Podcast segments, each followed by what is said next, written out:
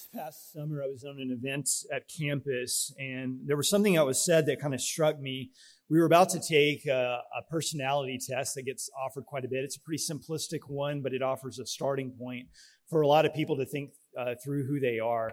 And a comment that was made was, Hey, I don't want you all to get too worried about this because your personality is going to change over time. And I understood where this person was coming from. There are many aspects of who we are that can and, uh, and more, more than likely will change. But there is a major part of who we are in our personality that I have bad news for you. It's not changing. uh, just a couple of weeks ago, I was sitting through some training and they were presenting some research, and the research has shown this over and over again. There are major aspects of the way that we perceive the world around us. It's pretty much settled by the time you're six. and that is very sobering for me because I have two kids, both of under six, and I'm thinking they don't change. This is how they are forever. We're not going to survive to seven or eight. Um, I need some hope beyond this. But the truth is, is that very early on, we develop a story about ourselves that helps us survive the world. There's a lot of ways that that can take place. It can take place because either the strength of the parenting that you received or the weakness of the parenting you received. It might be for some of us that there was early moments in our life that caused chaos in the family environment and we decided not thinking intellectually at that age. But we decided this is who I have to be just to exist, just to survive with people around me and to make sense of the world. And for those of you that were at Devo a couple of months ago and we did sort of this thing for a few weeks, you're going to hear some of the similar kinds of things today. It was a couple of months ago. Don't worry, you won't remember too much of it. But the reality is, is that from the very times, uh, those very first years of our life, we begin to make decisions of how we are going to be for the rest of our life. And what that requires then is for us to begin to make sense of that because for the most part, we do it without thinking.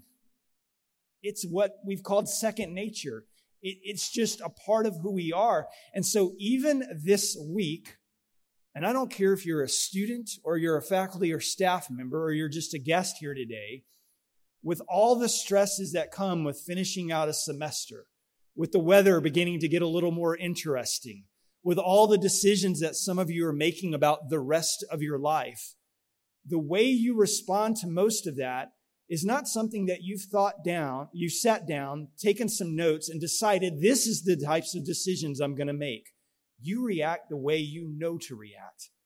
And it begins to come out in very incredible, obvious ways. Now, there are some things that begin to happen in our life. We could suffer a traumatic event, and that the research does indicate then we can see massive shifts in personality.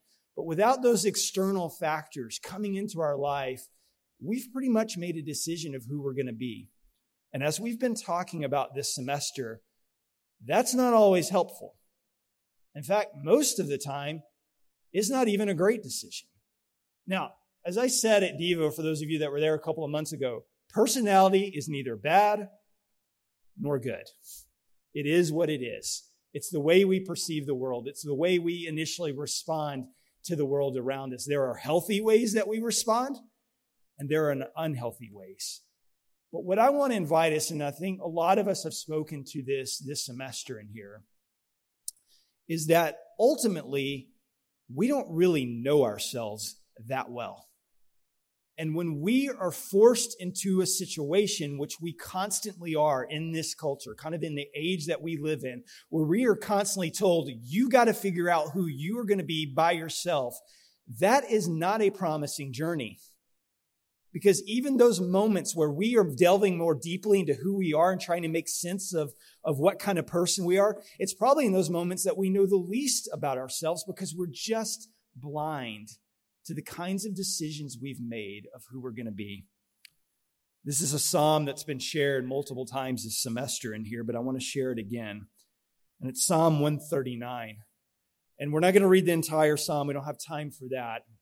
But in large part, the psalmist is he's making known the fact that there is a God and a creator who knows him in a way that he just can't know himself.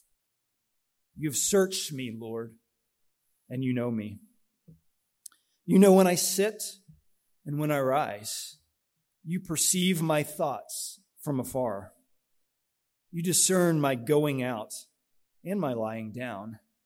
You are familiar with all my ways. Before a word is on my tongue, you, Lord, know it completely. You hem me in behind and before, and you lay your hand upon me. Such knowledge is too wonderful for me, too lofty for me to attain. I think the psalmist speaks a truth that is universal for the human experience. I don't care who you are and where you're from. There is, a, there is an essentialness to who we are that does not allow us to get a full perspective. Because most of what we've decided to become was without thought. But the psalmist also declares in the same breath there is a God who knows me. There is a God who knows every single thing about me. Before I even place the word on my mouth, the God who created me knows what I'm going to speak. And this is not some, some psalm that's calling us to think about what does God know and how much he knows and when does he know and do we have a choice in our life. The psalmist isn't getting into all of that. What he is saying is the creator of the universe is so intimately connected to us that he knows us inside and out. And that is hopeful for the psalmist. Because the psalmist says, I can't figure myself out. I struggle to do that. But there is a God who is always present and always working in my life in ways that are so intimate and so personable to me. Where can I go from your spirit? He continues on in verse 7. Where can I flee from your presence. If I go up to the heavens, you are there. If I make my bed in the depths, you are there. If I rise on the wings of the dawn, if I settle on the far side of the sea, even there your hand will guide me. Your right hand will hold me fast. Those moments where we can't figure out what to do, like this week, those moments when we can't make sense of the ways we're reacting to the stress and all of the weight that's kind of bearing down upon us. Those are the moments where I think we begin to figure out a little bit, if not a lot. No, I, I can't make sense of what's going on here. But I hope that we've heard the message this semester, no matter who was up here speaking and who was sharing, that there is a God that offers a way. Again, two important truths you will not be able to figure out who you are on your own. Number two, there is one who can do that. And that is promising. The psalm finishes with this Search me, God, and know my heart. Test me and know my anxious thoughts. See if there is any offensive way in me, and lead me in the way everlasting. Here's the wonderful news about our personality that is not the complete story of who you are. That's just the portion of the story you've decided to respond to. You are so much more.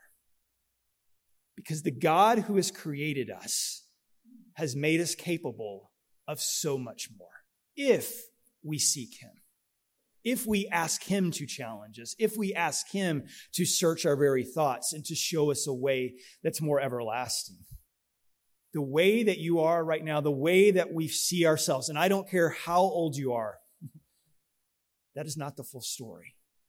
There is so much more when we seek God. So please seek God and discover what you can truly be. Thanks.